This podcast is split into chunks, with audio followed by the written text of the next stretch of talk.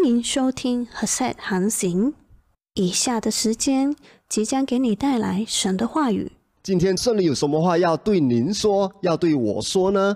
我想在这个时刻，因为新冠肺炎疫情的冲击下，我们每一个人或多或少都面对不同程度、不同方面的问题。有一些人可能面对了经济的问题，有一些人可能面对了健康的问题，有一些人可能面对了家庭的关系，有些人可能面临人际关系的问题，有些人可能事业受到影响，生意受到影响。亲爱的弟兄姐妹，亲爱的朋友啊，今天我要告诉你，不管你遇到的问题是什么，你的天父上帝他都非常的关心你。不管你遇到的问题是什么，你的天父上帝他都非常的关心你。可能你会觉得你的问题事再大，你已经绞尽脑汁却找不到任何解决的方法，可能你已经尝试过各式各样的方法，但是问题还是没有办法解决。亲爱的弟兄姐妹，亲爱的朋友啊，今天我要告诉你，不管问题多么的大，你的耶稣他还是有办法解决的。今天我们要看的经文就告诉我们说，就算我们面对的问题再大，你的耶稣基督他都能够轻易解决。就算你面对的问题再大，你的耶稣基督他都能够轻易的解决。今天我们要看的经文是在约翰福音第二章第一到第十一节。约翰福音第二章第一到第十一节。约翰福音第二章第一到第十一节记录了什么事情呢？当时候发生了什么事呢？我们看到约翰福音第二章第一节跟第二节告诉我们说，那时候第三天，在加利利的迦拿有人举办婚宴，耶稣的母亲在那里，耶稣和门徒也被邀请去赴宴。这两节经节告诉我们什么呢？这两节经节告诉我们说，那时候在加利利有一个地方叫做迦拿，迦拿有一户人家在举办婚宴，那时候就邀请了耶稣的母亲，也邀请了耶稣还有他的门徒们。可见耶稣的母亲、耶稣和他的门徒们都可能认识这一户人家。亲爱的朋友啊，你知道吗？当时候举行婚宴跟我们有很大的不一样。现在我们举行婚宴呢，通常只是吃一顿午饭，或者是吃一顿晚饭，我们只是短短的3-4个小时。可是呢，当时候呢，举行婚宴的时候呢，是1年7天，1年7天举行婚宴。所以可见是多么热闹的，可能整条街甚至整个村的人都会被邀请过来一起的欢庆，是一个非常快乐的日子。可是在这快乐的日子却发生了一件非常尴尬的事情。在这快乐的日子，大家同庆的日子，却发生了一件非常尴尬的事情啊。到底发生什么事呢？我们看第三节，酒喝完了，酒喝完了。对当时候的犹太人来说，婚宴的时候酒是非常重要的，不但要有酒，也要有好酒。结果婚宴还没有举行完，酒就喝完了。这就好像现在你请人吃饭，请人来吃一个宴席，吃到一半的时候，食物既然不够大家吃，这是一件多么不好意思的事情啊！这是一件多么尴尬的事情啊！所以呢，在大家非常开心，大家都在欢庆这美好的日子，就是有人结婚，是大家都非常的欢庆、非常开心的日子，却发生了一件事情，酒喝完了。亲爱的弟兄姐妹，亲爱的朋友，你可以想象吗？如果客人知道这件事情，主人家有多么的不好意思啊！如果客人知道这件事情，主人家会多么的尴尬啊。你请我们来这个婚宴，我们就想要好好的享受你所预备的食物，你所预备的饮料，你所预备的酒，结果现在酒喝完了，这是一件多么尴尬的事情啊！结果我们看到发生什么事呢？还好耶稣的母亲有在那里，为什么呢？因为他知道他的儿子很不一样，他知道他的儿子是从上帝那里来的，他知道他的儿子是上帝的儿子。那时候没有其他人知道，除了施洗约翰，除了耶稣的门徒，没有其他人知道耶稣是不一样的。 没有其他人知道耶稣是与众不同的，没有其他人知道耶稣是上帝的儿子。很多人以为耶稣只是一个普通的人，木匠的儿子。但是耶稣的母亲知道，因为耶稣的母亲知道耶稣是圣灵感应而生的，她知道耶稣是来自上帝的，她知道耶稣有这个能力，所以呢，她就对耶稣说：“他们没有酒了。”耶稣的母亲的意思很清楚。 我的朋友他们在办婚宴，大家都很开心，这是一件开心的日子，这是一件普天同庆的日子。结果他们没有酒了，他们遇到一个困难了，所以呢，耶稣的母亲只跟耶稣说了一句话：“他们没有酒了。” 耶稣母亲的意思是很清楚的，他们没有酒了。虽然耶稣的母亲没有直接说出来，但是他的意思已经是很清楚了，他们没有酒了。我知道你有办法。 你可以帮他们吗？结果我们看到耶稣怎么回答呢？耶稣就回答说：“妇人，这跟你我有什么相干呢？我的时候还没有到。”耶稣这句话的意思是什么呢？耶稣这句话的意思是：现在还没有到我公开行神迹的时候，现在还没有到我公开我身份的时候，所以你现在叫我。 行神迹，叫我帮这个人解决他的问题，这让我很难堪。虽然他没有准备足够的酒给他的客人们喝，他会觉得非常的难堪。可是现在你叫我帮他解决这个问题，就表示我要施行神迹奇事。可是问题是，我的时候还没有到，还没有到公开我身份的时候，这就让我很难堪。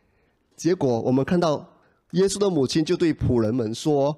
他叫你们做什么，你们就做什么。虽然耶稣跟他的母亲说：“我的时候还没有到。”但是呢，我们看到什么呢？耶稣的母亲还是跟仆人们说：“耶稣叫你们做什么，你就做什么。” 从这里我们看到什么事情呢？从这里我们看到一件非常重要的事情，就是耶稣的母亲对耶稣有极大的信心。耶稣的母亲对耶稣有极大的信心。耶稣的母亲知道，就算时候还没有到，耶稣还是有办法解决这个问题的。就算时候还没有到，就算还没有到时候，耶稣公开他的身份，耶稣还是有办法可以解决这个问题的。 亲爱的弟兄，亲爱的姐妹啊，我不懂你现在遇到的问题是什么，我也不懂你现在遇到的问题有多严重，但是我要告诉你，你的天父上帝他知道，天父上帝他知道你遇到的问题有多大，天父上帝他知道你遇到的问题有多么严重。亲爱的弟兄，亲爱的姐妹，我们要学习像耶稣的母亲玛利亚一样。 我们要相信，不管你所遇到的问题有多大，你所遇到的问题有多么的严重，你的耶稣，你的天父上帝，他有办法解决。不管你遇到的问题多么的困难，你已经找不到办法了，你已经用尽了各样的办法了，甚至你身旁的人都觉得不可能了。但是你的耶稣，他有办法解决。你要像耶稣的母亲玛利亚一样。 相信耶稣绝对有办法解决，所以耶稣的母亲非常清楚，耶稣一定能够找到办法的。他不是要给耶稣难看，虽然耶稣说我的时候还没有到，耶稣的意思是还没有到时候我公开我的身份，还没有到时候我公开施行神迹奇事。但是耶稣的母亲却知道说，就算还没有到时候，你还是有办法解决。 就算还没有到时候公开你的身份，你还是有办法解决这个问题。结果我们看到耶稣有解决这个问题吗？有，他既然不能公开，既然还没有到时候公开他的身份，那耶稣就选择暗中解决这个问题。虽然还没有到时候公开他的身份，耶稣还是有办法解决。耶稣就在暗中解决这个问题。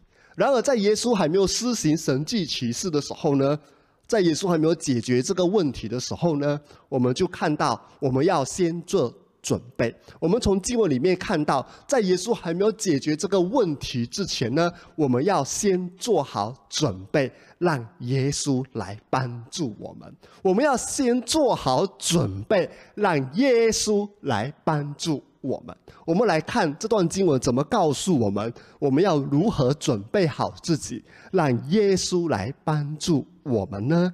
我们看到第五节怎么说呢？耶稣的母亲对仆人说：“他叫你们做什么，你们就做什么。”这是第一点我们要准备的，就是完全的顺服耶稣，听耶稣的话，做耶稣要你做的。我再重复，这是第一点，你跟我要先准备的，就是我们要完全的顺服耶稣，听耶稣的话，做耶稣要我们做的。只有当我们愿意听耶稣的话，我们才能够解决我们的问题呀。亲爱的弟兄姐妹，亲爱的朋友，我不知道你有没有遇过这样的情况，就是有一些人来找你帮助，你很想给他一些建议，你很想指导他要怎么样去解决他的问题，可是结果呢？结果他却不要听你的建议，他也不要按照你的建议去做，他也不愿意听你的劝告，相反的，他要告诉你一堆他的方法，他就是要你认同他的方法，他就是要你同意说他的方法有效。亲爱的弟兄姐妹，亲爱的朋友，如果你遇到这种情况，你的感觉会是怎么样呢？我想你的感觉可能是，既然你都觉得自己很厉害，干嘛还要来找我？既然你都不想听我的建议，也不想听我的劝告，那你干嘛还来找我？如果一个人他来找你，他还是要用自己的方法的话，请问你能够帮助他吗？你就会在想说，既然你都想用自己的方法，你还找我做什么？我还能够帮你什么呢？所以亲爱的弟兄姐妹，亲爱的朋友，如果你要让耶稣来帮助你的话，第一件你要做的事情就是顺服耶稣，用耶稣的方法，用耶稣的方法。我再重复，如果你要让耶稣基督来帮助你的话，第一件事情你要做的就是顺服耶稣，用耶稣的方法。亲爱的弟兄姐妹，亲爱的朋友，我们不要再骄傲了。如果我们的方法真的有效的话，你就不会处在今天的情况了。如果我们的方法真的有效的话，你就不会处在今天所遇到的问题，找不到解决的方法了。就是因为我们的方法无效，我们才会遇到我们现在所遇到的问题。就是因为我们的方法无效，我们才会陷入现在的困境。所以弟兄姐妹、朋友们，让我们不要再靠自己的方法了，让我们学习顺服耶稣，听耶稣的话，跟着耶稣的方法做，这是第一点你要学习的。我们看到耶稣的母亲玛利亚很有智慧，对那些仆人们说：“耶稣叫你们做什么，你们就做什么。”你想要耶稣帮你解决你的问题吗？先学这一个功课，预备好自己。耶稣要你做什么，你就做什么。既然我们的方法已经没有效了，就不要再用自己的方法了，就跟着耶稣的方法吧。这是第一点我们要预备自己的。所以我们从玛利亚，耶稣的母亲玛利亚的身上学到一个很重要的信心功课，就是绝对相信耶稣，相信耶稣一定有方法，一定有办法。不管问题多大多困难，耶稣还是有办法解决你所遇到的问题。所以你要有这样的信心，相信不管你遇到的问题有多大多困难，多么不可能能够解决，在很多人眼中是没有办法解决的，不管你的问题是多大多困难，你的耶稣还是有办法解决。这是你一定要有的信心，像玛利亚一样有这样的信心。当你有这样的信心的时候，你就要去准备自己，你的行为你的态度要有这个信心的果子来，你的行为你的态度要有这个信心的果子来。这个信心的果子是什么呢？就是我们刚才看的第一点，耶稣叫你做什么，你就做什么。这是我们要来学习的，耶稣要你做什么，你就做什么。接着我们看第二点，第二点发生什么事呢？第六节，那里有6口犹太人用来行洁净礼仪的石缸，每口可以盛约100升水。 弟兄姐妹，这里我们看到什么呢？那里有6口犹太人用来行洁净礼仪的石缸，每口可以盛100升水。接下来，我们的经文我们就看到耶稣会去用这6口的石缸。然而，我们看到第6节却告诉我们说，那6口的石缸是用来行洁净礼仪的，也就是说，那个石缸是给客人来的时候呢洗手用的，舀水出来洗手跟洗脚，就是行洁净之礼。 的，但是我们看到耶稣要用这6口石缸行神迹，这是第2点我们要来学习的，就是耶稣用的方法是远远超过我们能够想象到的，耶稣用的方法远远是超过我们能够想象到的。 我想，在现场的犹太人和那些仆人们一定会觉得说，这个石缸只是用行洁净之礼。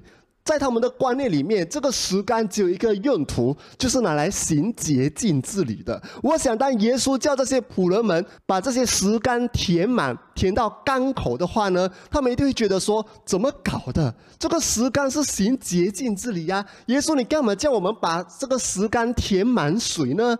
不要那么多水嘛，行洁净之礼只要有水就可以啦。只要客人们来的时候呢，能够把水舀出来洗手洗脚就好了嘛，根本不需要把石缸填满水嘛。所以我们看到，当耶稣对那些仆人说第7节把缸倒满水的时候呢，对这些仆人们来说呢，这是一个很挑战他们思维的做法。为什么呢？因为在他们的观念里面，他们从小到大的观念里面，那6口石缸是拿来洗 行洁净之礼的，在他们从小到大的观念里面，那6口石缸除了行洁净之礼，不能再做别的事了，所以他们就无法想象为什么耶稣要他们去把这个石缸填满水呢？他们无法想象，无法明白。但是呢，感谢神，我们看到的就是他们还是照着做了，这是我们要来学习的。第2点，耶稣用的方法 远远超过你能够想象的。我再重复，耶稣用的方法远远超过你能够想象的。如果耶稣用的方法都是你能够想象到的，那我很想问你，到底谁才是上帝？上帝之所以是上帝，就是因为他能够想到的方法远远是你想象不到的，他能够用的方法远远是超过你能够想象的。这就是我们的上帝。 所以呢，第2点我们要来学习的，就是我们要跳出那个框框，我们要脱下那个旧有的模式，不要限制上帝的作为，不要限制耶稣的方法。耶稣用的方法是远远超过你能够想象的。在过程当中，你可能不明白，就好像这些仆人一样，他们或许不明白为什么要把这些石缸填满水，他们或许不明白，但还好。 感谢神，他们照着做了，就是因为他们照着做，才会有接下来的神迹发生。所以，亲爱的弟兄姐妹，亲爱的朋友，耶稣基督对你的带领，可能有时候你不明白为什么这样子带领，或者耶稣基督要你这么做，可能你觉得这么做好像对事情也没有多少的帮助。但如果你很清楚知道是来自圣灵的感动，你就照着做吧，因为耶稣基督用的方法 远远是超过你能够想象的。耶稣基督用的方法是远远超过你能够想象的。所以，亲爱的弟兄姐妹，亲爱的朋友啊，从这里我们看到，如果你要让耶稣基督帮助你的话呢，首先你要像耶稣基督的母亲玛利亚一样，绝对相信你的耶稣有办法。接下来你要做好2个准备。 第一个准备就是，耶稣叫你做什么，你就照着去做，顺服你的耶稣，听耶稣的话，用耶稣的方法。既然你的方法都没有效了，何不试试看？就跟着耶稣的方法吧。第2点，耶稣的方法远远超过你能够想象的，所以不要用你的想法、 用你的看法，用你的传统，用你的思维去限制耶稣的做法。不要用你的传统，不要用你的思维，不要用你的看法去限制耶稣基督的方法。耶稣基督他能够，他绝对能够，所以你只要放心，完全的相信他，并且顺服你的耶稣，照着他的话去做，你就会看到耶稣基督怎么样解决你的问题。我再重复，只要你愿意相信耶稣，顺服他，听他的话，照着他的方法去做，你就会看到你的耶稣基督怎么样解决你的问题。我们看接下来发生什么事呢？第7节，耶稣对仆人说：“把缸倒满水。”他们就往缸里倒水，一直满到缸口。第8节，耶稣又说：“现在可以舀些出来，送给筵席总管。”他们就送了去。亲爱的弟兄姐妹，亲爱的朋友啊，这里我们看到什么呢？我们看到耶稣基督叫仆人们做2件事情，2个步骤。而在这个2个步骤当中，就发生了一个非常大的神迹。这2个步骤是什么呢？第1个步骤，把缸倒满水；第2个步骤，把水舀出来。亲爱的弟兄姐妹，亲爱的朋友啊，从接下来的经节你就会看到，把缸倒满水，那是普通的清水；把水舀出来的时候，这个水就变成了酒。而且是上好的酒。亲爱的弟兄姐妹，亲爱的朋友啊，把缸倒满水，然后舀出来却是酒。这里告诉我们什么呢？这里告诉我们几样事情呢？第1样，耶稣做的神迹是从无变成有的神迹。耶稣做的神迹是从无变成有的神迹。如果你不相信我的话，等下崇拜好，我们线上崇拜好，你就去你的厨房试一试，拿一个水桶来，装满清水，然后呢，装满好之后呢，你再拿杯舀出来，喝一口，是不是变成酒？不是啊，水还是水嘛，水怎么可能会变成酒呢？那是不可能的事情啊！但是耶稣基督就是有办法使不可能的变成可能。清水怎么能够变成酒呢？所以亲爱的朋友，亲爱的弟兄姐妹，当时候的犹太人是喝葡萄酒，所以呢，要做葡萄酒一定要有葡萄跟酵母，对吗？怎么可能能够从清水变成酒呢？清水跟酒是不同的成分啊，清水变成酒的话，就是本质上一个很大的改变啊，那根本是2个不同元素的东西。为什么会发生这样的事情呢？因为耶稣基督是创造主，他能够使无变成有。我再重复，耶稣基督能够使无变成有，就算是清水，耶稣也有办法把它变成酒。清水变成酒是一个元素上的转变，从 H2O 变成另外一个成分是完全不一样的。所以这个元素上的转变呢，是一个神迹。什么神迹呢？就是耶稣能够使无变成有，本来里面没有的东西，耶稣能够使它变出来。这就是耶稣厉害的地方。耶稣基督是创造主，创造的意思就是能够从无创造到有，能够使没有变成有。所以亲爱的朋友，亲爱的弟兄姐妹，我不懂你现在面对的问题是什么，我也不懂你所缺乏的是什么，但是你的耶稣知道。你要记住一件事情，可能你现在面对一个经济的难题，你说哎呀，我很想解决这个问题，可是我没有钱啊，我怎么解决呢？亲爱的弟兄姐妹，亲爱的朋友，我要告诉你，耶稣就是能够使无变成有的上帝。你缺乏什么资源，他有办法给你的；你缺乏金钱，他有办法给你的；你缺乏健康，他有办法给你的；你缺乏智慧，跟人有好的人际关系，他有办法给你的。你的耶稣能够使无变成有，就是因为你缺乏这些资源，就是因为你缺乏这些资源，你面对了问题，所以你需要耶稣，因为耶稣能够给你这些资源去解决你的问题呀。耶稣能够使无变成有，可能你欠了很多的债，你没有钱去解决这个问题。但是耶稣基督能够使无变成有，他有办法给你足够的金钱，他有办法给你有这个智慧，有这个能力去赚更多的钱，他有办法供应你所需要的资源，去解决你的经济问题。可能你现在遇到健康的问题，已经没有药可以治好你的病了，但是耶稣基督他有办法给你药医好你的病。而圣经也告诉我们，其实耶稣基督已经给你这个药了。这个药是什么呢？因他受的鞭伤，你能够得到医治。所以耶稣基督就是一位能够从无变到有的上帝，他就是创造主。你需要什么，他都有办法给你。你遇到的问题，他都有办法帮你解决。你所缺乏的资源，他都有办法供应你。只要你愿意，只要你愿意，他都能够帮助你。所以这是第一点，你的耶稣他怎么解决你的问题呢？他能够使无变成有。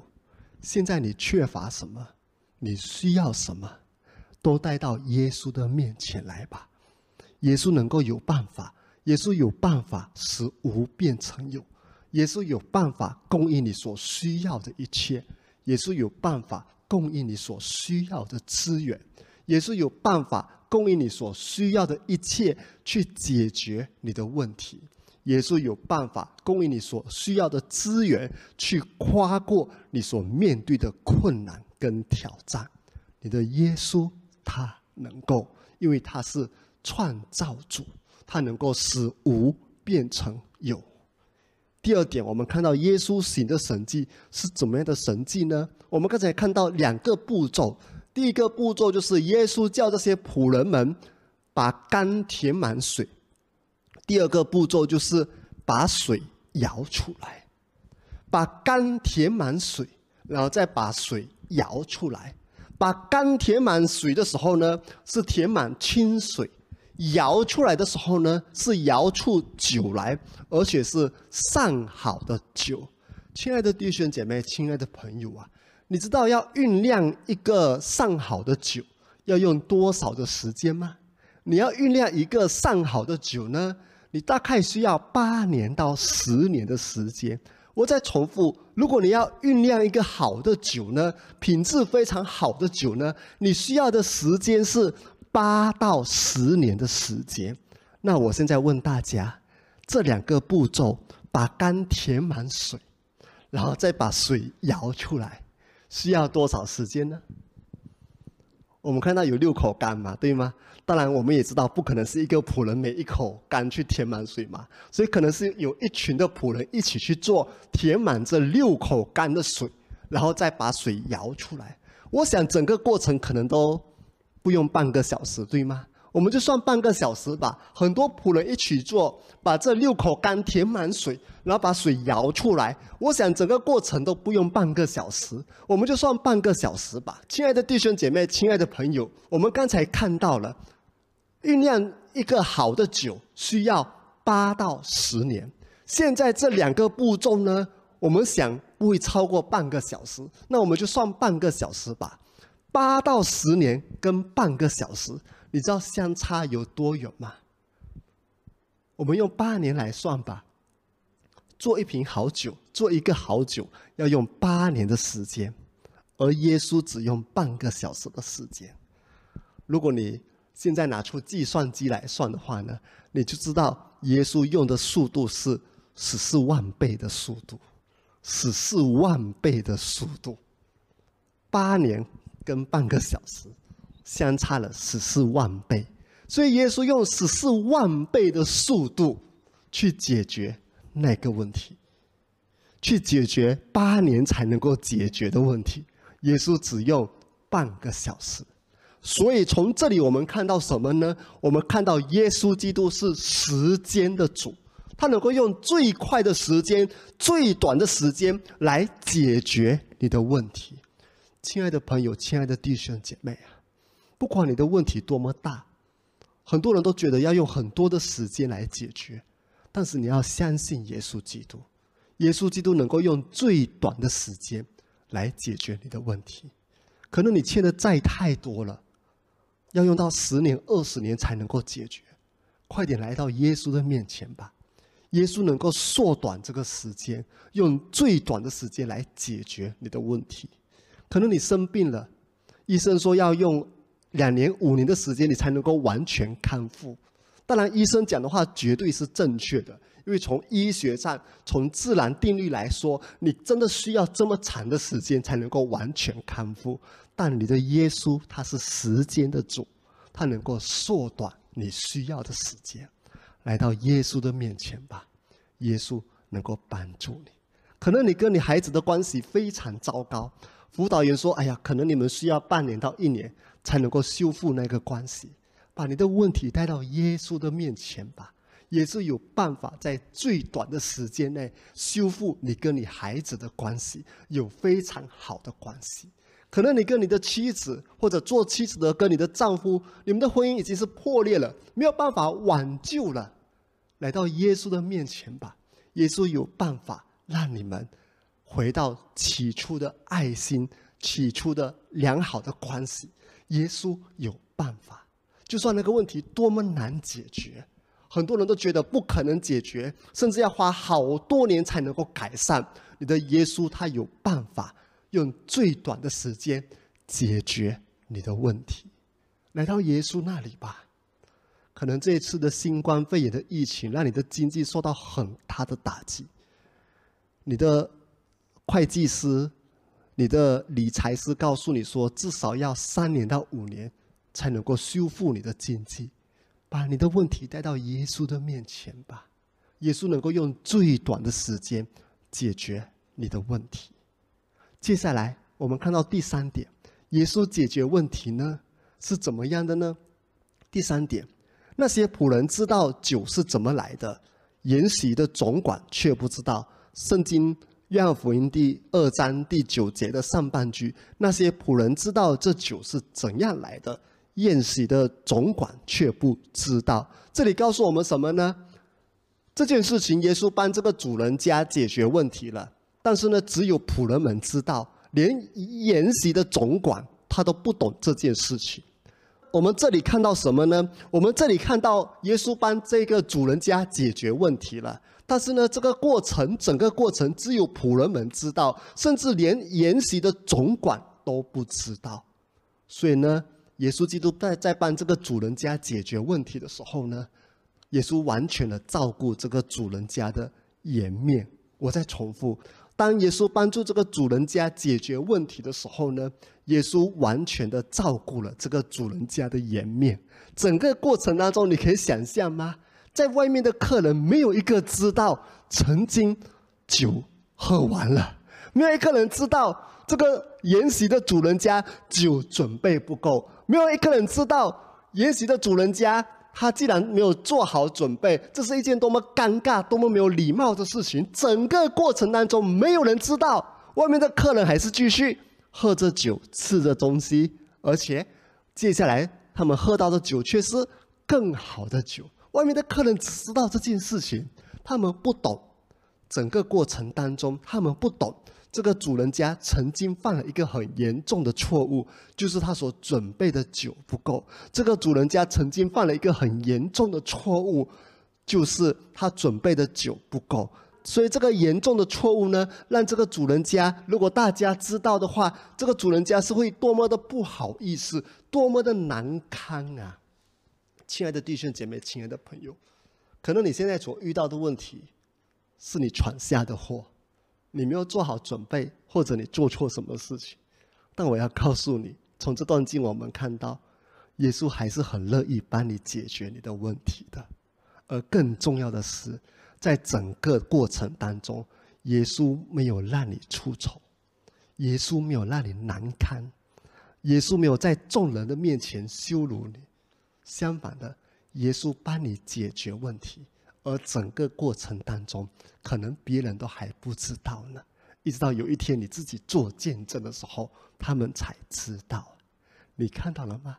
耶稣是这么的爱你，当他帮助你的时候，他不是以那种高高在上的姿态，以那种施舍者的姿态、高高的姿态来帮助你。耶稣也不像有一些人，他们虽然帮助你，可是对你的态度是很不礼貌的，甚至是很看轻你的，甚至是很不甘愿的。我想你都有这样的经历，对吗？这个人可能是你的朋友，可能是你的家人，就算他们真的有帮助你，那种态度也是非常的不礼貌。那你要我就帮你吧，就是这种情况了，很不甘愿的情况。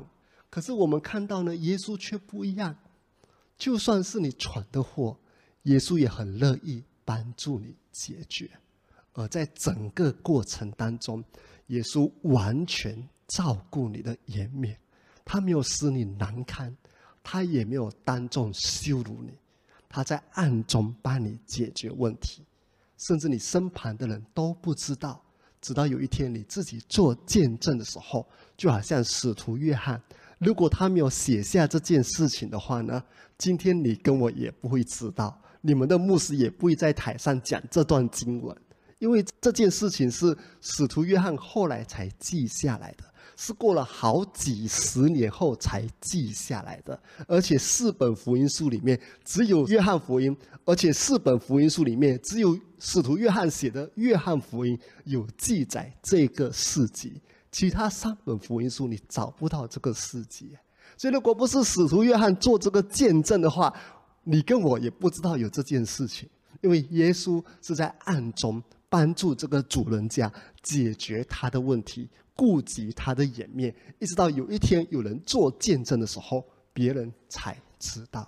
所以亲爱的朋友，你遇到什么问题，尽管来到耶稣的面前吧。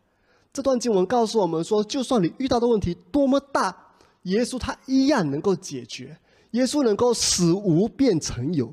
你需要的资源，你需要的方法，你需要的智慧，你需要的一切，耶稣都能够给你。耶稣能够使无变成有，第一点。第二点，耶稣是时间的主，不管你遇到的问题再怎么样的复杂，耶稣他都能够用最短的时间来帮助你解决你的问题。第三点，耶稣很乐意帮助你，不要不好意思来到他的面前，就算是你闯的祸，就算是你犯的错，耶稣也很乐意帮助你，耶稣也很乐意帮助你去解决。快来到耶稣的面前吧，让耶稣帮助你。我们看到结果是怎么样呢？结果呢，问题解决了，但是呢，不但如此，还发生什么事呢？我们来看第九节下半句，他尝过那水变的酒后，便把新郎叫来，对他说，人们都是先拿好酒款待客人，等客人喝够了才把次等的拿出来，你却把好酒留到现在。第11节，这是耶稣第一次行神迹，是在加利利的加拿行的，彰显了他的荣耀，门徒都信了他。我们看到发生什么事呢？水变成酒，对吗？我们看到一开始的问题是什么？一开始的问题是有一户人家办酒席，办婚宴，而那时候的婚宴是7天，连续办7天，大家都非常的高兴，非常的喜乐。突然间发生了一个问题，就是酒喝完了。这是主人家面对的一个问题，酒喝完了，这是一件非常难堪的事情呢。结果我们看到问题有解决吗？有，耶稣使水变成酒，耶稣解决了这个主人家所面对的问题。但是我告诉你，耶稣不只解决主人家所面对的问题，耶稣还做了什么事呢？耶稣还使那个成果比之前的更好。耶稣不但帮助你解决问题，而那个结果还比之前的更好。他不但解决了没有酒的问题，而他所变出来的酒比之前的酒还更好。这就是你的耶稣，他不只要解决你的问题，他要使你的情况比之前的更好。他不只要使你的病得到医治，他要使你比之前更健康。他不只要使你的经济问题得到解决，他要使你比之前更富足，以致你能够去祝福更多的人。他不只要解决你跟你太太或者你做妻子的跟你丈夫之间的关系，他要使你们的关系比之前更加的亲密，更加的好。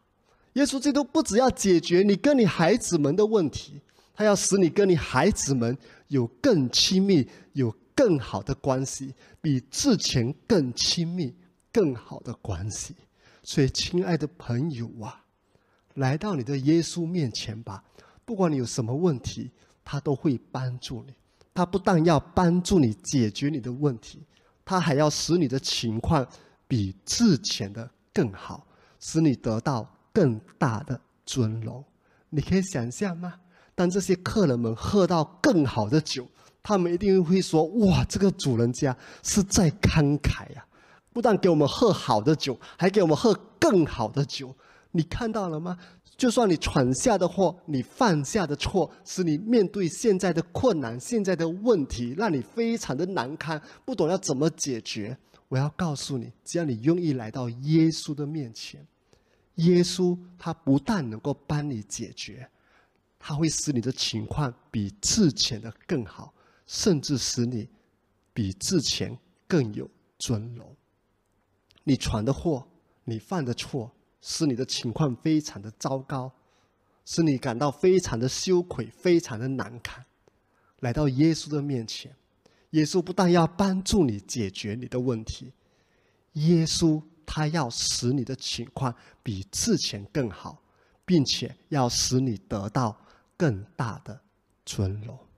来到你的耶稣面前吧，他不但会解决你的问题，他要使你比之前的情况更好，并且他要使你得到更大的尊荣。亲爱的弟兄姐妹，亲爱的朋友啊，我们看到最后圣经怎么告诉我们呢？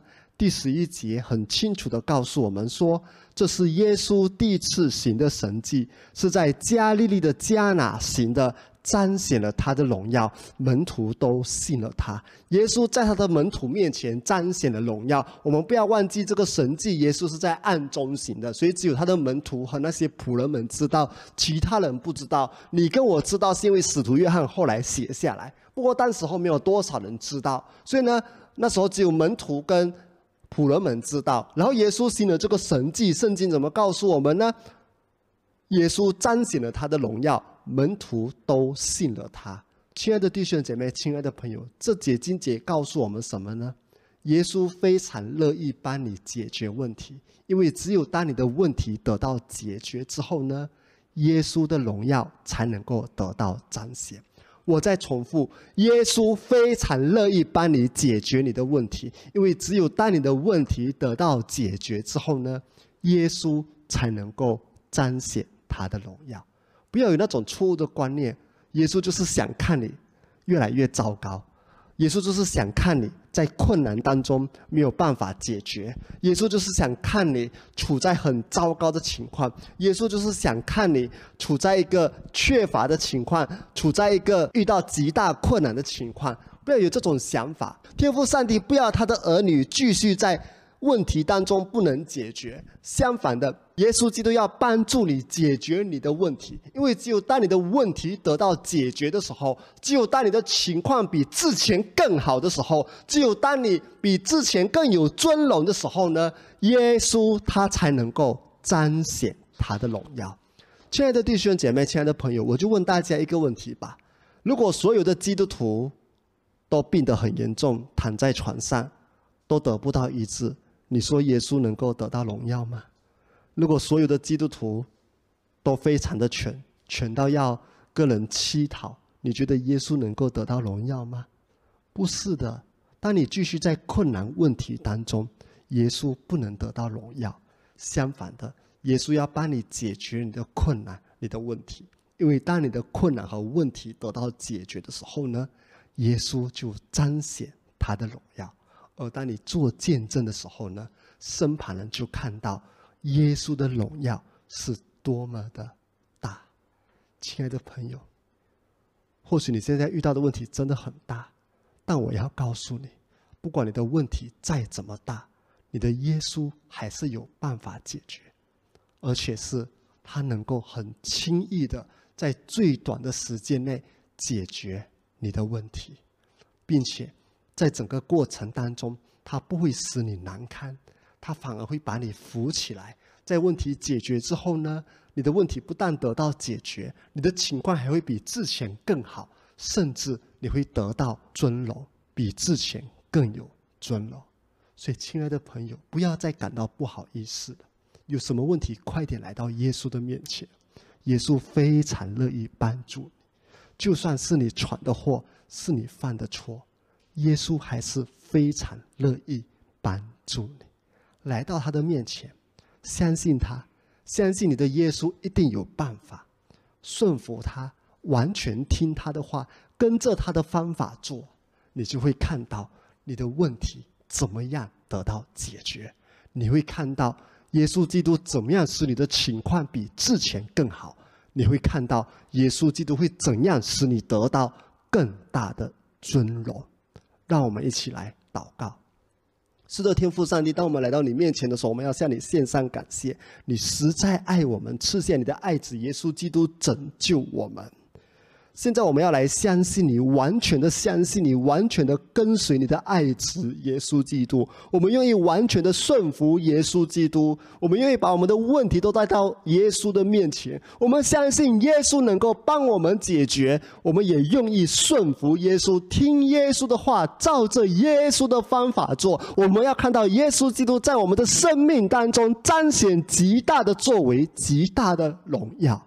谢谢你，耶稣。你一定帮助我们，你非常乐意帮助我们，不但帮助我们解决我们现在所面对的问题，就算那个问题是我们自己闯的祸，但你还是很乐意帮我们解决，不但帮我们解决我们的问题，你要使我们的情况比之前的更好，你要使我们得到更大的尊荣，而在整个过程当中，你的名就得着了荣耀，你就在我们的生命当中彰显了你荣耀的作为。我们要勇敢的做见证，让人家看到你在我们生命当中所施行的奇妙的作为，所彰显的荣耀，让人家把一切荣耀都归给你，也愿意相信你，跟随你。耶稣基督，谢谢你，你一定帮助我们。亲爱的弟兄姐妹，亲爱的朋友，不管你现在遇到什么问题，就交给你的耶稣吧。现在就跟耶稣说，耶稣，我闯了祸，我犯了这个错，我面对了这个问题，现在我要把这个问题带到你的面前，你来帮助我，我愿意顺服你，我愿意跟从你，我愿意听你的话，照着你的方法去做，我愿意让你来施行奇妙的作为。谢谢你，耶稣何等的爱我们！谢谢你，耶稣听我们的祷告，一定帮助我们。让我们一同来领受祝福。愿主耶稣基督的恩惠、天父上帝的慈爱和圣灵的大能常与我们每个人同在。又愿圣父、圣子、圣灵三位一体的主每一天看顾你和你的家人。天父上帝要亲自的保护你，使你和你的家人处何路都有上帝的平安同在。神要保护你们不遭遇任何的患难，不遭遇任何的攻击，不遭遇任何的灾祸，也不遭遇任何致命的疾病和瘟疫。上帝要亲自的赐福你，耶稣要亲自的帮助你，圣灵要亲自的引导你。奉圣父、圣子、圣灵的名，阿们。